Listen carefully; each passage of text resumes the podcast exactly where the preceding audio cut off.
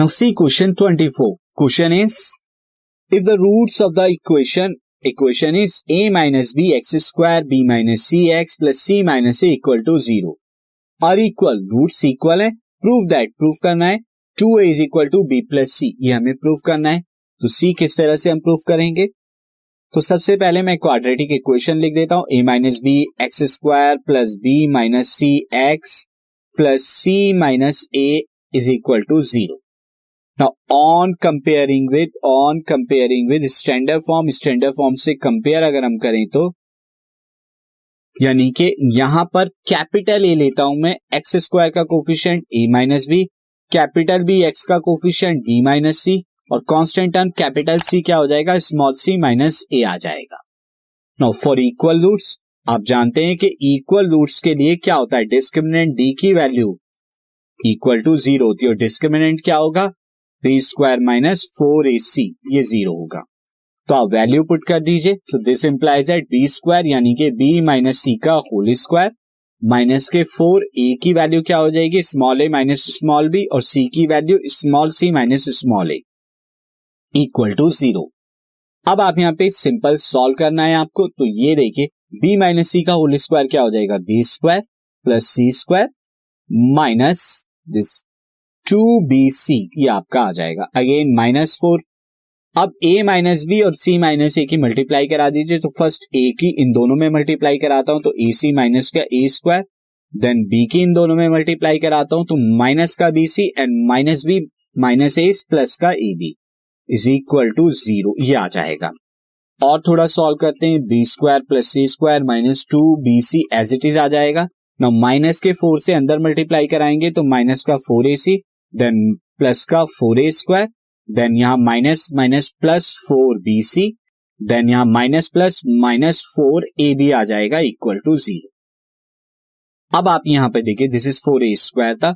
ये four A square को मैं आगे लिख देता हूँ four A square plus B square plus C square अब आप देखिए, यहाँ पर सबसे पहले माइनस फोर ए बी को आप लिखिए माइनस के फोर ए बी उसके बाद अगर हम देखें प्लस का फोर बी सी माइनस का टू बी सी इस प्लस का two B C and then minus four A C as it is equal to zero अब अगर मैं यहाँ पर देखिए लिख सकता हूँ, मैं फोर ए को क्या लिख सकता हूँ? फोर ए को I can write that minus two A का होल स्क्वायर ये क्यों लिख रहा हूँ? अभी आपको क्लियर होगा।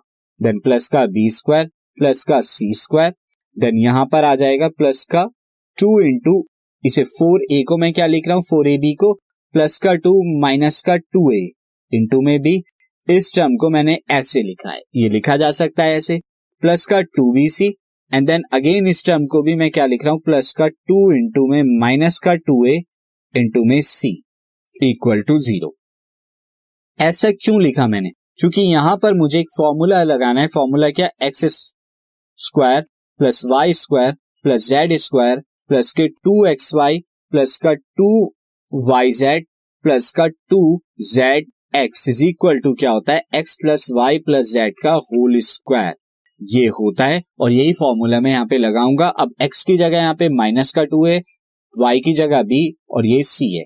आप देखें यहाँ पे टर्म्स कौन सी है? यहाँ पर माइनस की टर्म्स ए वाली इन्वॉल्व जहाँ पर ए है, वही टर्म्स क्या है? माइनस ए इसका मतलब क्या हुआ? इसका मतलब ये हुआ कि अगर मैं यहाँ पे दिखाऊँ, ये भी माइनस का था और ये भी माइनस का था, जहाँ पे ए इन्वॉल्व हो रहा है। इसका मतलब ये हुआ कि जो फोर ए ना हो के ये फोर ए का होल स्क्वायर क्या होगा? Minus two A. तो ये प्लस का टू ए का होल स्क्वायर नहीं, माइनस का टू ए का होल स्क्वायर है। इसी वजह से यहाँ पर अगर हम देखें, इन टर्म्स में ये माइनस का है तो ये दो टर्म्स भी माइनस की होती हैं।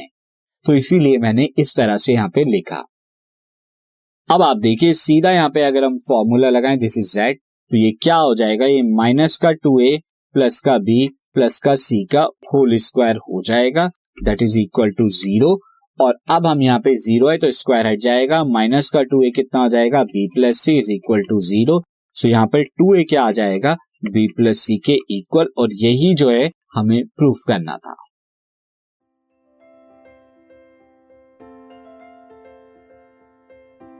This podcast is brought you by Hubhopper Shiksha Abhiyan अगर आपको ये पॉडकास्ट पसंद आया तो प्लीज़ लाइक शेयर और सब्सक्राइब करें और वीडियो क्लासेस के लिए शिक्षा अभियान के यूट्यूब चैनल पर जाएँ।